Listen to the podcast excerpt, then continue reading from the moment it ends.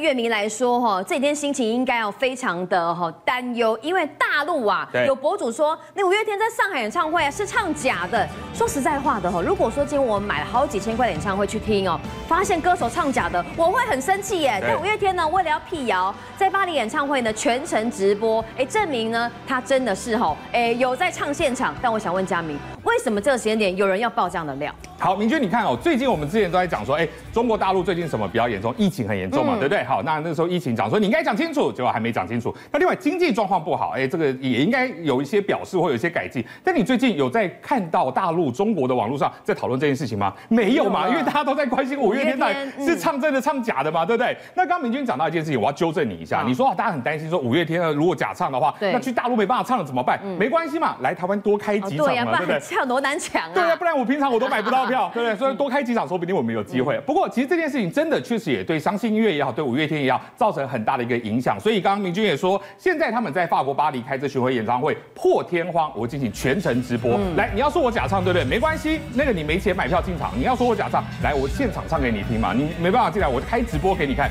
那表示说我告诉你说，我真的都是唱现场啊。哦，所以你看哦，在这场这个演唱会上面，阿信也在讲说，哦，我们今天现场多少人？哦，包含我们线上总共六万人拉班当，好，一起来见证这一场演唱会。这也是哦，在这一次的这个系列巡演第七十七场，这个人数现场跟线线上哦人数加总最多的一次。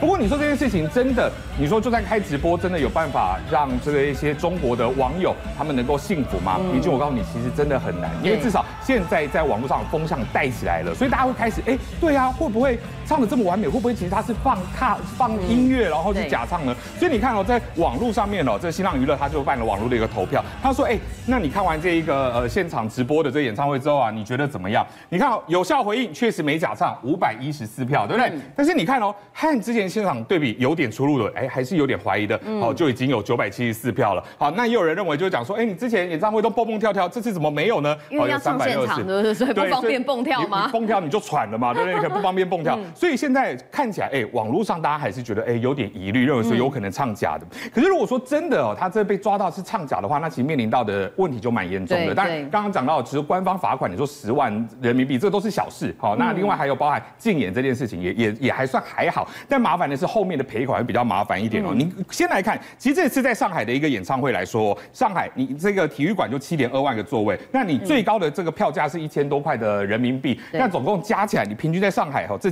几场比呃这几场演唱会唱下来，他就已经赚进六亿元。那因为现在在这个中国官方来讲说，你如果说是唱假唱的话，这算是一个诈欺行为，你是要你是要赔一罚三哦，等于说是用卡拉伴唱，这样算诈欺哦。就如果像你不上现场的话，对对对，就是诈欺行为。那也就是说，哎，你看他赚了六亿哦，他变成这六六亿，你票要全退，等我六亿收入全部要缴回去，你还要再罚三倍，所以要罚二十四亿的人民币，等于说破百亿的一个台币。对，所以这损失当然就会比较严重一些了。那不过当然了，这个大家会觉得说，哎呀，你为什么要去抓五月天呢？对不对？然后那你看，像这件事情闹到连 CNN 都在报道这件事情，他讲说，哎，五月天哦，这真是亚洲的披头士哦。那其实你看，台湾其实有很多艺人，因为这种地缘政治的关系，哦，他可能就没办法到中国大陆去。就是你要被迫选边站啦。对，但是问题是在这种氛围之下，五月天还有办法在中国有这么样多的歌迷，是真的非常了不起。那当然大家会觉得说，你这时候挑五月天下手，你会不会是要在选前，哎，像之前周子瑜事件，对啊，逼的五月天要来低头？因为五月天之前你要知道，他在微博上面或各种，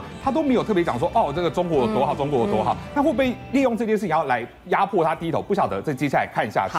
不过刚刚讲到说这一种哦，退一赔三的这一种呃法条立完之后，却很少真的开罚，你知道为什么吗？为什么？因为中国假的东西太多了嘛，对不对？哦，假的见怪不怪了。对，因为你如果真的要罚，罚不完了。怎么说？因为现在就有一个中国的这个女艺人，她叫邵逸凡啊，她是演歌双栖，他也是演员，然后也是歌手。他自己就发了一篇长文，针对五月天这个事情来讲，他说啊，其实从小到大，有时候你出去表演，有时候会因为哎音响的关系啦，场地的关系啊，那有时候主办单位也怕说，你要是唱现场，你唱的不好听怎么办？你把场子给搞砸了怎么办？对不对？那干脆你就假唱，你就对嘴就好了。所以他自己也很无奈。他说：“哎，连我真的准备好了，我想要唱真的都不行啊。”所以变成说：“哎，你假唱的东西在中国内部本来就是已经常态了嘛，那你有去罚吗？没有嘛，对不对？”再来，我们再大家看到几个真的是假唱被抓包非常离谱的一个案例哦。现在来看到章子怡这个大家也都非常的熟悉嘛，她在二零零八年春晚的时候哦就在唱这首歌。那其实原本她唱到这个歌词是吉祥，吉祥啊！你看那个嘴巴的那个玩意，你后面听到她唱歌唱唱出来是吉祥，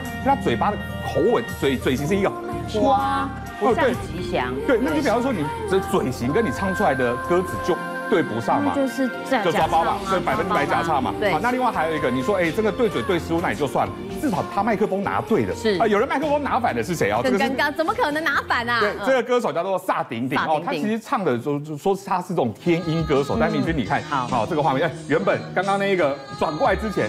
他是把麦克风拿反的，而且刚拿反是还有声音，怎么可能呢？对，所以人家讲说，哇，这这个这种天灵歌手太厉害了，完全用丹田发声，你麦克风拿反的都唱得出声音，所以你知道这也是假的嘛，对不对？所以，而且我刚刚看到邵一凡听闻有一句话，他说，据说崔健因为要求真唱，还没上过春晚，还真的没看过他上过央视春晚。因为大家都想说春晚，大家也都是唱假的，那 那你说这些东西你不抓，你要抓五月天，这道理何在？然后没有道理嘛。那当然现在中国假的东西很多，除了假唱之外，现在连你吃的东西可能都是假的。为什么这么说？明俊，你看这张。照片，这是什么东西？油鸡呀，油鸡看起来油油亮亮，很好吃，对不对？不错。明俊，我告诉你，这个不是油鸡，这个是馒头。怎么可能？你看这个影片，就是很像鸡耶。对，你看，哦，看起来真的油油亮亮，而且你按起来那个烟熏味了。对，但你仔细你看哦它按下去，它会膨回来。一般鸡哪会这样子？它它是馒头做的。馒头为什么要做成鸡的样子啊？因为告诉你说这是鸡啊，你看剥开来你就知道，好不好？这真的是馒头哦，对不对？那你如果说这个东西你以为是鸡，你用鸡的价钱买回去，那当然就比较，但是做的很真，因为里头还有骨头。对，哦，你就觉得说，哦，真的是不得了。那另外包含哦。在这个便当看起来也很澎湃，对不对？啊，有香肠啊、虾子啊、玉米啊。对对对。我告诉你，没啦，嘿，爱心便当，怕亏来对哦，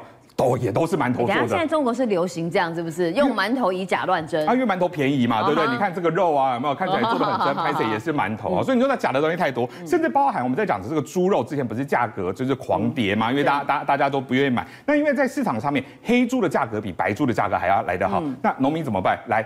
你说黑猪价钱比较好吗？黑猪肉嘛，原本白的色猪，这个在干嘛？我把它喷成黑色的。啊，虐待动物哎所以你看，甚至用喷的就算，还用抹的，对，因为黑猪价格比较好嘛。所以那中国经济现在黑心黑心。对，现在中国经济状况真的不好，你连猪哦都要被迫来改变自己皮肤的颜色。好，讲到这个有没有可能啊，在大选前这么敏感时机呢？中国大陆就有五月天呢逼他选边站呢，希望可以造成一些这个新战的效果，我们还不知道。但说真的，有没有可能是另外一个考考量，就是他要从大咖艺人身上来割韭菜？那最近呢，中国大陆有一个离奇现象，是好多的这个吼呃国宝级艺人。人啊，或者是跟中国共产党比较关系友好的艺人，突然离奇的离世，当中有什么样的轨迹呢？好，其实现在哦，你知道。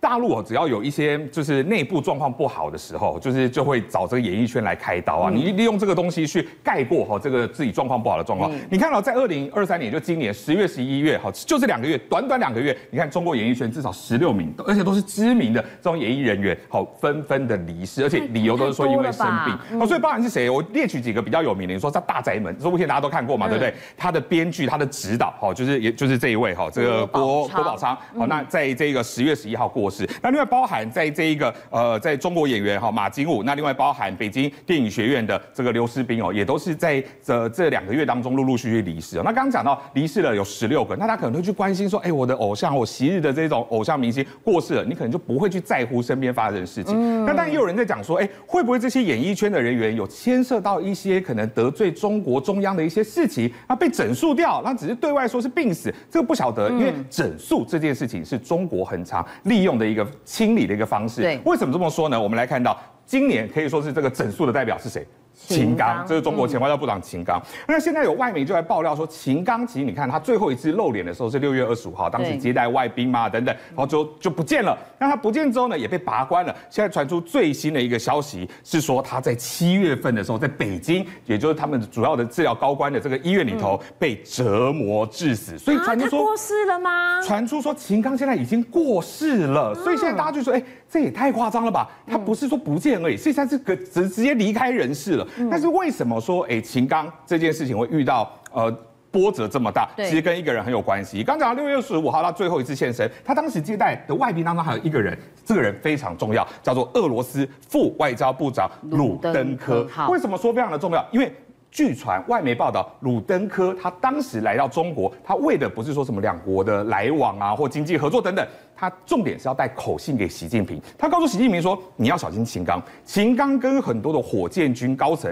被西方的情报单位给渗透了，所以包含你火箭军发展核武的东西，他把这些情资通通通泄露给了西方国家。所以你看哦，六月二十五号，鲁登科来了之后，秦刚就不见了，不见了，不见了之后。火箭军的这些高层也不见了，所以你就知道说，哎，鲁登科他讲的这个话，哎，真的有可能是真的，也让习近平真的起了疑心。所以你看，火箭秦刚不见之后，火箭军的高层不见之后，接下来下一个不见是谁？李尚福。嗯，因为李尚福其实他也是在这次二十大之后被拉拔上来的习近平的亲信哦。对，你看他上来没多久之后，哎，看起来平步青云，但是也牵扯进这个火箭军的世界，结果也都不见了。所以现在看起来，大家外界都在关注，你说秦刚现在传出说在医院里头可能是被折磨致死，或者是可能。被轻生或者其他方式可能离世了，那李尚福有没有可能也不在人世间了呢？嗯、当然很有可能。所以现在看来，习近平，我宁可错杀一百，我也不要放过任何一个可能泄露我国家机密的人。所以接下来这些整肃行为还有可能继续进行，而且还有可能会有更多的高官慢慢的从世界上被消失。台湾的宝可梦迷啊，不用特地飞到日本朝圣了，因为呢，台湾的宝可梦一号店在今天礼拜五正式在台北开幕。哇，昨天晚上就有好多人去排队了，据说啊，已经瘫痪了整个信义商圈。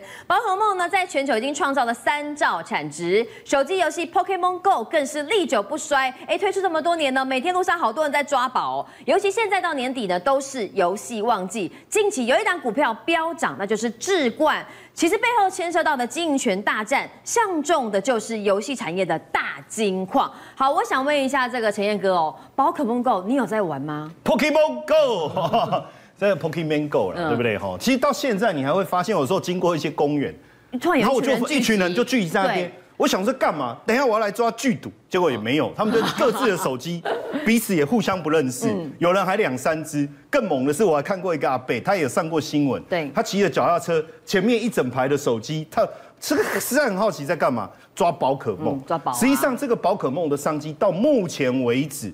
都还没有退烧哎，嗯，哦，那你知道，因为现在星光三月啊，它这个宝可梦中心要入驻嘛，哦，要进驻，台湾的第一个，那要进驻就今天会正式的开幕了哈，那开幕就开幕啊，那你开幕以后，你假日找时间去逛啊，对啊，你千万不要这么说，宝可梦迷会生气，嗯，我就是要抢头香，我就是要冲进去，而且我就是要狂买纪念品，好，那限量的就对了，其实。这个星光三月知不知道？宝可梦中心知不知道？知道，所以他说我们发本日整理券，什么意思？你拿到你排你拿到券以后，他会告诉你你几点可以进去，你一定要那个时间进去，而且一个人不能拿两张。如果你拿两张出来，他两张都没收。是啊，这么严。对，这么严，嗯、而且你领就只能你用，嗯、你不能你领给别人用。嗯，而且你，而且还有时间没来，那一张券就无效。好，所以很多人就这个去排队，对不对？好，其实天气也变冷了嘛。啊、说实在，半夜也是蛮冷，欸、所以呢，宝可梦中心也很贴心，说你们不要排队。不要排队哦！你越讲不要排队，我越想，我就越想排队。结果没想到昨天半夜就有人已经开始去排队。今天早上记者想说八点多，哎，百货公司大概是十一点营业吧？我太八点的信义商圈一定是没有人，没有没有人的啦。几点几点开门？十一点对不对？好，这个记者想说八点多去看看有没有人，一到现场吓死了。哎，这是八点钟的画面哦。已经排队，我跟各位讲，已经排队绕了两圈哦，不是一圈，是两圈啊！离谱！甚至很多人直接把这个 Switch 拿着就开始玩游戏，在那边等。他想说，反正我一定要等一整天，对不对？而且更可怕的事情是，一到了这个这个星光三月的时候，他地上还有一区一区的，告诉你一区就是站一个人，他帮你画贴纸贴在地上都贴好。好，你如果不在这个线上，不好意思，你被排除资格。所以有个阿伯去尿个尿回来，嗯，哎，他外威嘞，哦，哇，摩吉啊，阿伯很生气，很生气哦，你就会发现很可怕，而且这一排一千多人哦。可到底里面售卖什么样的东西，排成这个样子？我跟我跟各位讲哈，里面有非常多的限量商品哦，基本上当天都是秒杀，不管你说玩偶啦、杯子啦、贴纸啦，各种东西哦。嗯，当然大家不理解说宝可梦的。这种啊粉丝啊到底有多可怕哦？但是你去看哦，宝可梦的产品，宝可梦是一九九六年问世哦，在日本问世，从它的这个漫画图卡好，就是玩游戏的那个卡，然后再到再到卡通哦。但是 Hello Kitty 是一九七四年更早，对不对？嗯。结果宝可梦马上后来居上，累积销售额度已经超过一千亿美金，三兆三兆台币哦，非常的惊人哦。后面他干掉的还有谁？一九二四年的维尼熊，还有马里欧哎，马里欧也就输他了。Mickey Mouse，我们之前还讲过 Mickey Mouse 这些，通通被他把他干掉了。当然最可怕的，我觉得就几个啦。你说手呃游戏啦，哦手机啦。哦，卡卡牌，我们可我我我们两个应该不知道了。有啦，有，我儿子很常在玩呐。拿出来，妈妈，你看我有这一张很厉害的卡牌。那一张卡不便宜耶。不便宜，然后然后包括漫画啦、电影啊等等哦，实际上我觉得是历久不衰了哦，历久不衰。那当然我们也发现，就是说台湾两千三百万人，但是他所打造的这个游戏的消费力非常非常的惊人。嗯，所以最近呢，突然大家发现有一档股票太可怕了。这也不是 AI 股啊，不是啊，对不对？然后也是卖手机，不是叫智冠，智冠其实大家应该都非常的熟悉，就是这个我们讲游手游游戏界的这个大佬哈。那他也发了很多点数卡，让大家要玩游戏也可以运用这个，很快的就可以跟这个呃消费者串联哦。那突然之间不到一个月的时间，股价涨了九十趴以上，发生什么事？突然之间。这个战火猛爆，那我仔细去查了一下，业绩也没有突然之间暴增啊，而且还没到寒假。然后你说啊，会不会 AI 跟游戏之间有一个整合？也不对啊，嗯，那有点牵强。原来是经营权的战火。简单来讲，就是我要拿下经营权，我要股权，所以我趁现在你还没有注意的时候，我毛起来买。有没有证据？哈，我跟各位讲，在我们，因为它这已经不是第一次了。哦，二零一八年一次，二零二一年一次，这一次因为明年董监改选，所以提早掀起战火。那我们就发现这一次大买哦，在台中哦，都是台大买的券商哦，买一口气买八千张啊哈。那结果发现这些券商跟。二零二一年、二零一八年的基本上是同一个券商，同一个人要来抢经营权。那这是那中部到底是谁？嗯、那因为这一个中部的券商大买之后，南部的券商也跟进。那我们也知道智冠是高雄嘛，嗯，哦，所以我们认为他也发现了，嗯，赶快进场再补一点，补一点哦。所以确实这个经营权大战，好，那是哪一位哦？实际上从这个券商去推估。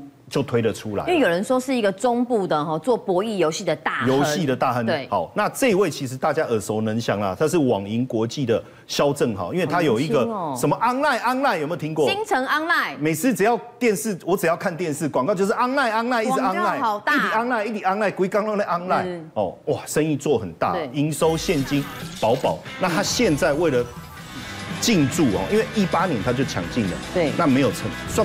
没有成功，就拿到拿到董事啊，然后第二次又抢进，所以他就一直一直在增加。他为什么那么？我觉得他这一次哦，应该是很想拿下来。好，我我讲几个重点。刚才我讲到置冠的点数卡，对不对？你知道这个点数卡一百亿的金流量，也就是说，全台湾要做要玩游戏的要做游戏的厂商，你没有自己的金流，你你要做金点数卡太麻烦，你直接找这个置冠就好了，一百亿哦。然后另这个已经是算是整个雄踞整个我们讲游戏圈了嘛哈。对。第二个是什么？蓝星科技。我刚才跟陈燕说，我还没用过这个蓝星科技。非常多年以前我就在这里开了一个账户，嗯，非常的方便。也就是说，假设你自己有时候你开一些课程啊，你卖一些小东西啊，你想要去信用卡公司申请一个信用卡刷卡机，申请不了。可是蓝星金牛它很正常的帮你做了 KYC 以后，帮你收钱，他就给你一个账号，你只要把这个账号给别人。别人要付卡，要要刷卡，要付现，要干嘛都可以，非常方便，还可以办分期，你还可以自己设定分期，所以基本上它这个规模很惊人哦。你看，哎，代收交易规模多少？七百七百亿耶。那如果线上线下加起来已经九百亿，有机会突破。哎，你看它的营业据点，一千个，有一千个哦，太可怕了。所以我问你哦，这个加起来是不是千亿？就是包含点数卡，包含线上支付代收，所以对网银国际来讲，它本来就是我们我们在游戏圈有一句话叫北橘子啦，嗯，哦，南智冠啦，对，那中是谁？就是网银啊，就是网银，而且它厉害的地方在哪里？实际上，它除了有智冠的股权之外，也算是大股东哦。嗯，橘子它也有股份，它也有华谊国际，它也有股份呢。宇俊它也有股份呢。嗯，基本上我念得出来的大的游戏公司，它都有了。嗯，哦，所以我觉得它有野心，想要是不是这我自己猜的了哈，是不是想要一统天下？有一点呢，对这个味道。那当然，我们我们看一下他之前哦，他他之我们看下一张哦，好，你看哦。呃，因为之前他就有做过这样子的的的模式，所以我们认为智冠是有潜力哦。为什么？第一个，它获利很稳定。嗯，你看它如果一年大概好公司，人家干嘛抢？对，它一年大概稳，你看它的 EPS 就知道很稳定哦，大概六块钱。好，然后它的配息也都配的不错，所以如果配七块，对，如果不是这一波的大涨，我跟你讲，这个就是高股息，因为之前一百块啊。你的殖利率六趴七趴，是不是高股息？对啊，它一百块配七块。可是没办法，现在已经飙上来了，而且我觉得还会继续飙。还会？你看哦，最近哦，实际上外资投信没有什么琢磨这一支，可是主力你看，其实就是在一百到一百三一百。因为最近是被关呐，对对，就是强强买，就是我们刚才讲的要经营权。但最近警示股对不对？处置股好，那关出来会不会继续加码？继续买？我相信会。对。但是如果今天我我们今天想要参与，有一点困难了，嗯，哦，所以我们去找类似的，像这一档星象。好，因为刚才陈燕说到，就智冠哦，过去年营收都非常稳定，配息也很漂亮，那可能搭上了寒假玩游戏的热潮，又有电玩展哦，因为我们什么样的股票可以留意？好，当然智冠我觉得有点困难，之后如果有机会拉下来，我们再重新来好了。但是星象哦，你看最近也是整理过，才刚开始动起来。然后呢，我觉得这一档不大不一样的地方是有投信。有外资，而且是最近都在买。有法人认养的股票基本上比较稳定。更重要的事情是，它这一档我觉得蛮神奇的，就是你看我抓一八年开始哈，然后一八一九二零经过疫情，嗯，然后不管然后疫情回来，很多股票大修正，它的获利都没有受到影响。你看，嗯，我我画出来就是一个四十。应该不到四十五度了哈，但是三四十度的斜率就像一直上去，它一年大概赚多少钱？大概可以赚到五十块钱。嗯，所以如果以它目前配息大概在三十五到四十附近来看的话，其实这算不算是一档高股息概念股？是，再加上它的获利稳定，那我们现在呢顺顺着现在大家在布局，因为游戏最近一定会被拿出来讨论啦，一定的。哦然后加上寒假的商机，那延续到明年暑假的话。这一档股票，大家其实也可以留意。好，因为我们看一下这个星象的部分，每年几乎是第四季或第一季就是一个入账的高峰。那陈燕，我想问一下，如果想要介入的投资朋友，现在看起来好像乖离稍微大一点点，怎么样来做买？基本上像这一类的股票，哈，我觉得一个很简单的做法，因为它本来就是一个呃好的股票，嗯，配息也不错，所以上一次的缺口大概在六百八十八块这里。对，大概在六百八，它它一个翘缺口上去以后，出了一个很长的上影线，对啊，表示大家追高的意愿不是那么浓，嗯，所以压回整理的可能性高不高？高，其实蛮高的，而且有，但是有趣的事情，你去看哦，我这里是九月嘛，吼，为什么暑假过后它反而没有大跌？一般来讲，你暑假这种旺季概念股，暑假过后就大，它没有，所以我觉得逢低承接。其实是可行的，嗯。哦，因为有的股票你逢低承接，它低还更低嘛，嗯，但是因为这一档你发现连淡季它都跌不下去，我要强调就是它都跌不下去，所以现在旺季开始要启动，如果有机会来回测一下这个缺口的话，我觉得就是一个布局的好时间。台北股市的 AI 救世主会不会暂时换人当呢？因为超微啊，最近发表了 MI 三百系列的晶片哦，哎，获得市场好评，同时也推出了 Ryzen 八零四零系列的处理器，采台积电四奈米制程，代表 AMD 呢，除了抢攻资料中心 AI 之外，也瞄准 AI PC 市场，而且已经有出货了，剑指的就是 Intel 等对手。而台积电呢，今天公布十一月份的营收呈现年月双减，但早在市场预料当中。股价今天稳步的这个呃稳在平盘之上，不过 IP 股的创意哦倒是攻到亮灯涨停板。我想问 GD 老师啊，呃台北股市啊这个十二月的行情有没有机会靠 AI 概念股再奋力一搏呢？我觉得超有机会的，因为其实上一波我们可以看到，从十一月二号啊，联总会说不升息了，开始一路狂喷台股这一波。从大概一万六千点嘛，上涨到现在最高最高涨幅已经一千四百点了。嗯，那刚开始上涨的时候，我想在这几天，我记得印象超级深刻，就是在十月二号那时候，联准会一宣布不升息了，就大喷。那我相信那时候大家还觉得，哎，这一波是涨假的，还涨着，一直不相信，你一直不相信，它就一直喷，一直喷，一直涨，一千四百多点，你还真不相信？大家还在想说，等到五日线、十日线啊碰到了再来接。哦，那大家会发现这一波涨了一千四百点，五日线、十日线都没有碰到，一直到最近才碰到了。嗯，好，那我们可以看到这一波很明显，它就是一个 V 型反转向上。嗯，那我告诉大家，其实 V 型反转在我过去的经验来讲，都是有两波。也就是说，这是第一波，第一波涨了一千四百点，震荡之后，它通常来讲还会再涨一波。嗯，那再涨第二波，我根据过去的经验，通常不会比第一波来多了。嗯，那至少也会有七八成。懂。那一千四百点七八成的话，哎，至少也一千点啊。我们从这一波你看一下，我们可以看到，在这一波的修正，大概在一千七就打死了嘛，嗯，都没有跌破一千七。好，那所以从一千七这边往上一加一千点。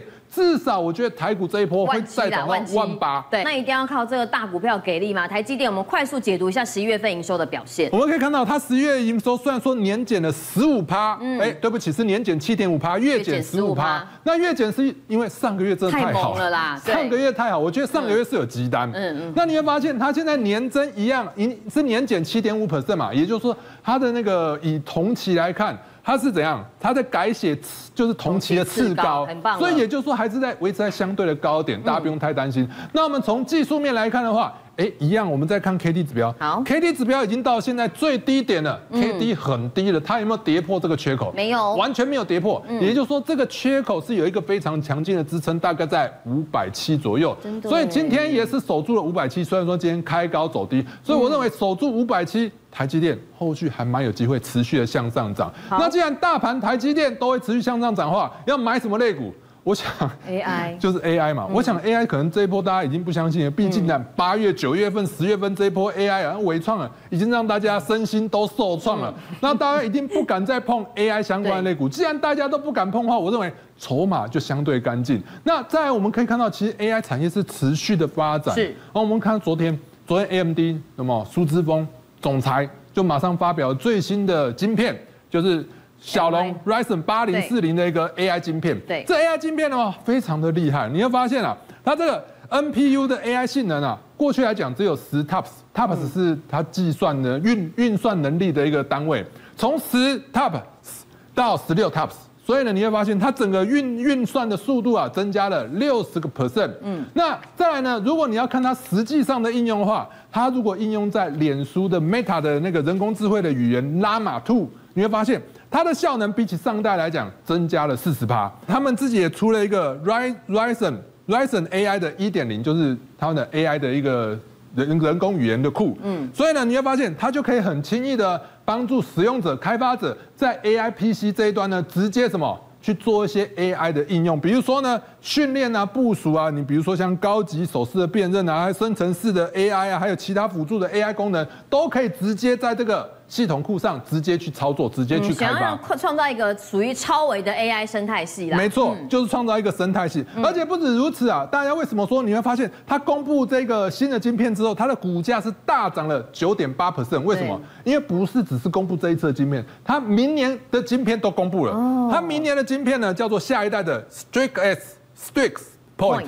对，它预计二零二四年要亮相。然后它这个晶片呢，会比起怎样现在发表的这一代。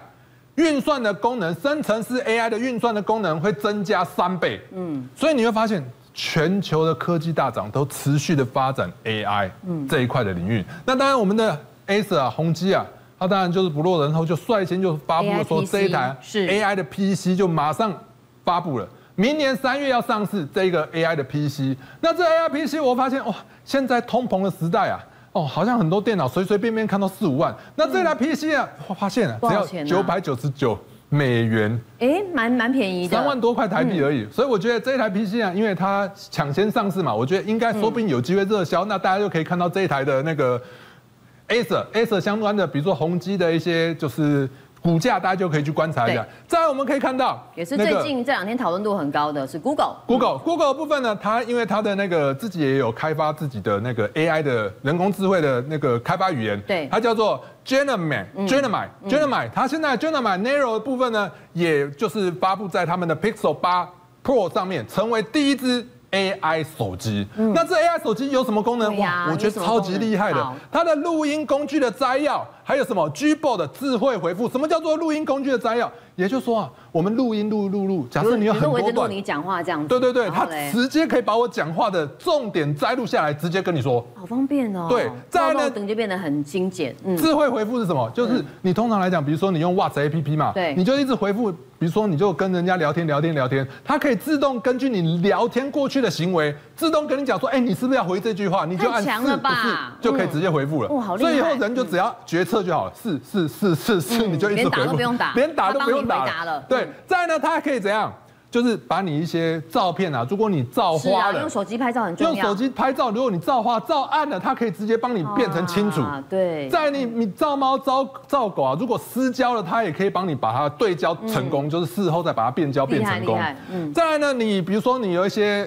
扫描的一些文件，对，上面有一些污垢，有一些折痕的话，它也可以自动帮你用笔刷把它给消除掉。是被狗踩过去，这样也可以弄掉。对，没错。那你会发现为什么 Google 在这一块呢持续的发展手机的 AI？因为他们已经认输了，认输哪一块？ChatGPT 那一块。因为 ChatGPT 那一块呢，他们没有办法赢，他们就从哪里？从手机端，因为他们手机市占率真的太高，我们可以看到它手机市占率啊。高达七成，嗯，那也就是说，他们是用一个什么策略去围堵 ChatGPT，就是乡村包围城市。对，你现在手机这一端市占率这么高，我就让大家用手机的 AI 用到习惯，你就自然而然会去用我电脑端、PC 端、企业应用程式端的。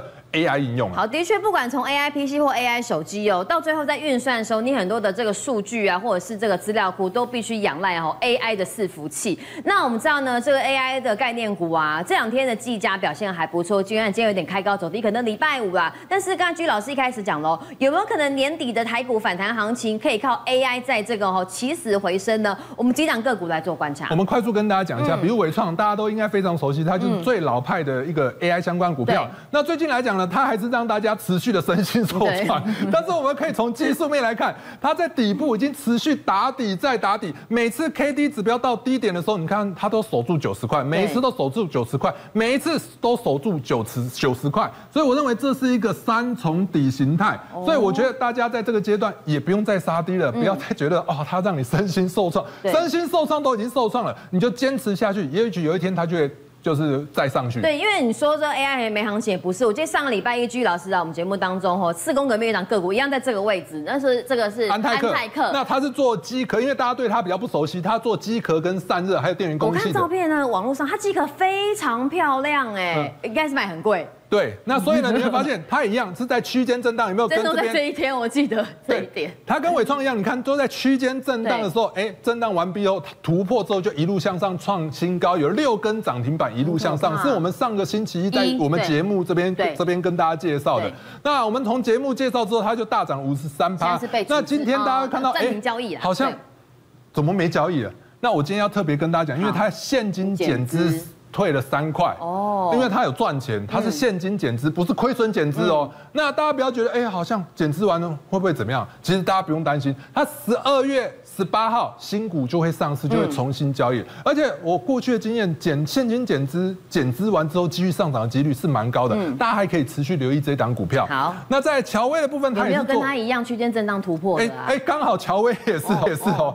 乔威他也是做电源供应器的，其实他是做电竞领域还有伺服器领域的。电竞，哎，对，所以我们可以看到它股价部分在八十到八十五块区间震荡好久了，上次要突破又被打下来。嗯，那最近来讲，K D 指标又到低点了，马上出现了向上交叉，而且今天突破了这个区间，我认为这几天都有机会持续的向上再创新高，大家可以看一下下周的表现。嗯，那预创的部分。AI 人工智慧一定也需要记忆体嘛？那最近记忆体的报价也持续的向上涨，所以我们可以看到预创的部分，最近来讲，KD 指标也落底了。那它落底之后，你会发现它的股价在哪里？五十块。嗯，它怎么样都没有跌破前波的支撑线五十块，所以只要没有跌破五十块，我认为短线来讲呢，就有机会向上突破五十五块。那因为今天制作人啊，特别就是要求我说，一定要给大家。两位数以下就是对，因为 很贵的，很棒，买不起啊。然后不然就是已经飙到天上的安泰克也买不到啊。股票是不是有通膨啊？现在股价好像都很高，所以我找了好久，但是呢，还是找到一档比较低位接，但是还是三位数的。嗯，哦，这一档股票是光光宝科。光宝科的话，它现在股价是一百一十三块，它是电源供应器的大厂。那目前来讲，它却。它是 Chat GPT 的独家供应商，那再来呢，它也是在微软的 AI server 是独家采用的。那过去来讲，它资料中心呢，它的那个市占率已经从十个位数左右增加到三十趴。嗯，那我们可以看到十月份的营收虽然说是年减了十七点八趴，大家就觉得哦，这基本面不太好。哎，会不会是递延到后面？我告诉大家，它基本它营收虽然没有大幅度的增长，但是你去看它的 EPS 是一点九九块，是再创历史新高。毛利率改善。对，没错。我要讲的就是它因为进攻了 AI，它所以它。毛利率、盈利率都大幅的增加，好，基本面那么好，你也发现它的股价也成长，跟伟创一样，让大家身心受创了很久了。但是它在底部已经震荡很久了，每一次到 K D 指标的低点的话，你看这边假跌破，然后又上上拉上来了。那这边呢，又 K D 指标又在第二次的低点，这边有没有跌破？没有，就守在这一个支撑线，守的蛮稳的。所以我认为在这个区间里头。大家都可以留意一下布局的机会。以色列对加萨全面开战，并且啊传出已经哦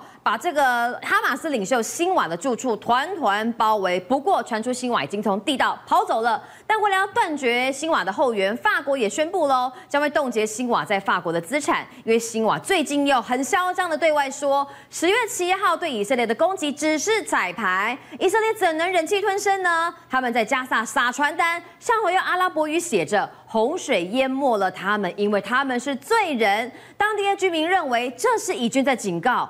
更糟的是即将到来了吗？我想问静平哥，会不会有更可怕的事情快要发生？呃，希望不要有坏事一直发生哦。中东地区的局势越来越紧张。发这个美国纽约时报它就有提到说，以色列现在正在加大对这个南加萨地区的一个攻势。除了北加萨之外，它现在已经把重心放在了这个加萨的南南方。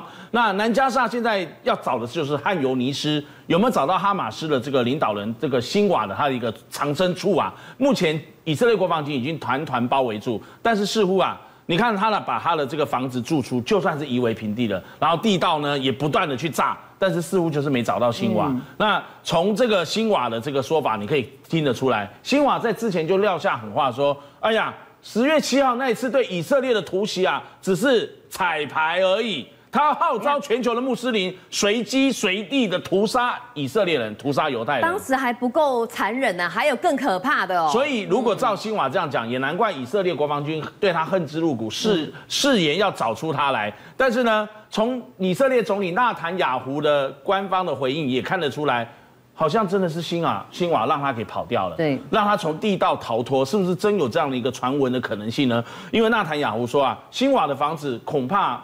不是他的堡垒，就算不是他堡垒，他可以逃脱，抓到辛瓦只是时间的问题。你有没有看到这句话？等于是说间接承认，我们现在没找到辛瓦，但我们一定会抓到他。以色列人就是这样了，就是你不管你在哪里，我就是天涯海角都要找到你，千刀万里追。嗯，与此同时啊，刚刚我不是说辛瓦说号召全球的穆斯林在全球各地随机啊发动这个对以色列人、犹太人的突击嘛？后来法国巴黎不就发生了恐攻吗？对，所以在纳坦雅胡公开做这样的一个说明之后。法国的这个政府啊，也宣布冻结新瓦在这个法国的资产，嗯、这也是新瓦在法国的资产首度的曝光，才知道说，其实这些哈马斯高层领导人真的在海外各个地方都有钱，都有一些藏藏金处了哈。那其实以色列军方进入了这个哈马斯之后呢，也被大家发现，哎，是不是他们也故意的？他们秀出了一段影片，说大规模拘捕了好几十名巴勒斯坦的这个巴勒斯坦籍男子。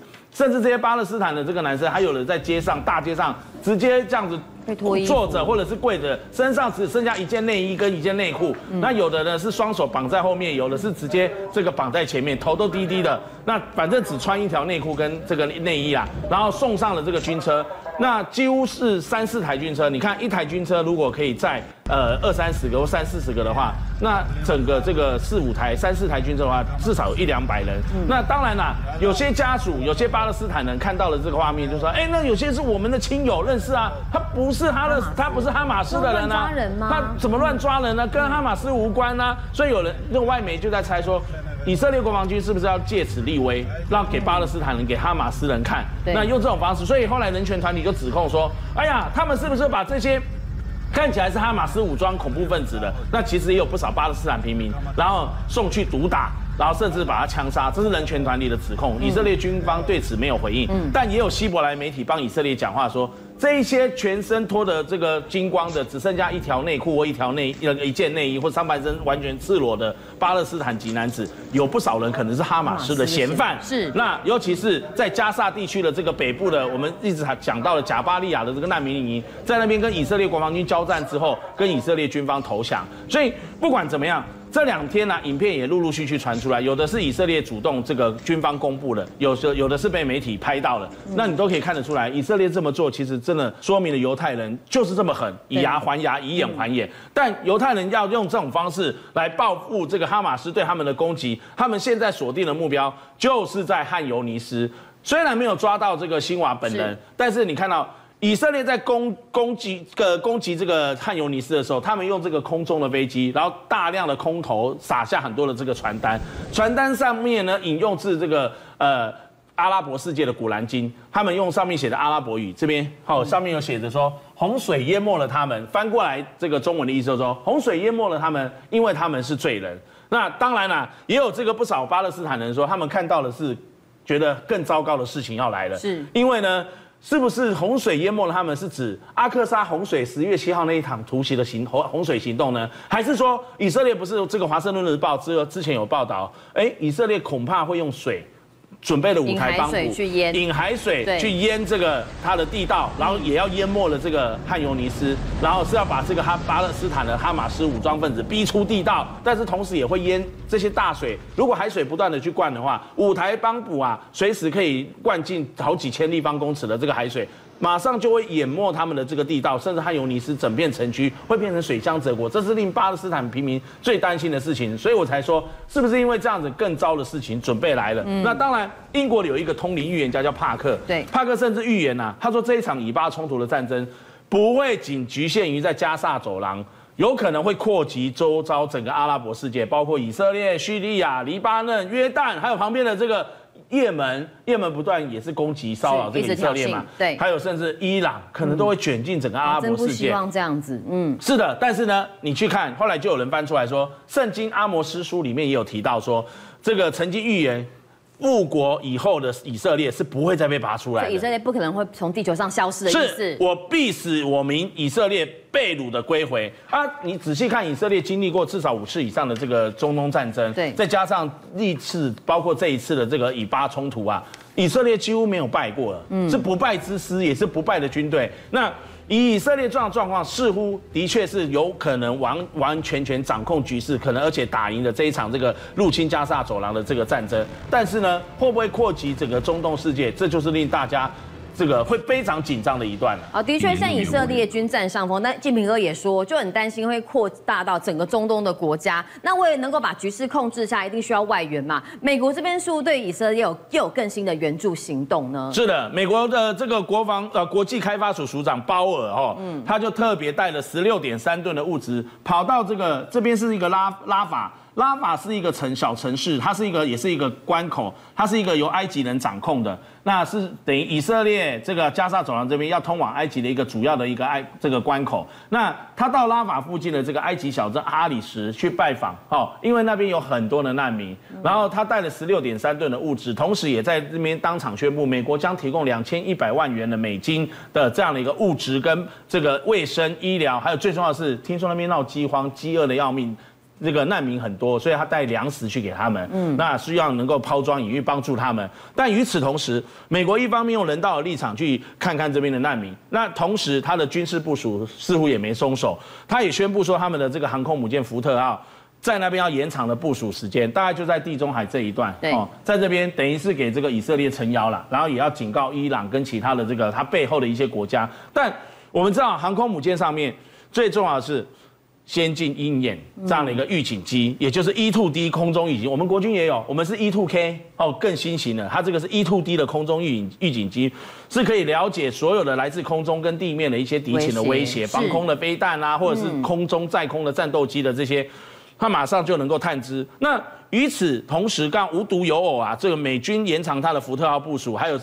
舰上的这个预警机最受大家瞩目，但老共最近一连串的动作也让大家似乎看得出来，是你是互别苗头吗？你是冲着美军而来？因为你看到没有？嗯，他公布了四架，这是中共的官媒公布了四架。预这个歼十六的这个战斗机，它上面的这个载着实弹飞行，你看它上面载的这个飞弹比较长，都是至少长六公尺。这个是最新的霹雳十七。那大家都只听过霹雳十五，没有听过霹雳十七。那我就跟你讲了，，P D 十七就是 P D 十五的它的射程的延长版。嗯，怎么说呢？远就对了。我先跟大家讲，歼十六呢，它是解放军的舰载机，也就是可以停在这个山东舰、福建舰、辽宁舰这些解放军的航空母舰上。那这样的一个舰载机就跟美军的 F 十八大黄蜂的舰载机是一样的作用。那如果舰载机上面它本来装的是射程只有到一百或到两百公里的这个 PD 十五的空对空的这个飞弹，那属于中短程。但现在传闻传闻说，，PD 十七的这个飞弹啊，它已经延长到射程可以超过四百多公里。那四百多公里的话，它的射程就很长喽。为什么？它就是冲着像这种 E-2D 的空中预警机而来哦。因为空中预警机呢，它的探测距离刚好是四百公里。嗯。那如果你是用以前的那个霹雳十五的话，你只要飞霹雳十五射程只有两百公里，差了一半，你马上就被这个空中预警机所探知，抓到了。你要干嘛？马上就可以联络这个美国更多的这个空中的优势兵力，包括 F 十八啦或其他的战斗机，就可以把你给摧毁。所以现在用霹雳十七。就被解读为你根本就冲着美军而来嘛，嗯、就是想要到时候先摧毁他的预警机、电战机，就可以对付他的航空母舰。而美军也不是省油的灯，这个时候公布他的最新型的逆中型的战略轰炸机，叫 B two 幺突击者。我们知道美军有好好多型的这个轰炸机，包括。B one 好，B one B 枪击兵啊，B two 幽灵式轰炸机跟 B 五十二同温层堡垒。未来呢，美军大概只想要保留 B two 幺跟 B 五十二同温层堡垒轰炸机。为什么？因为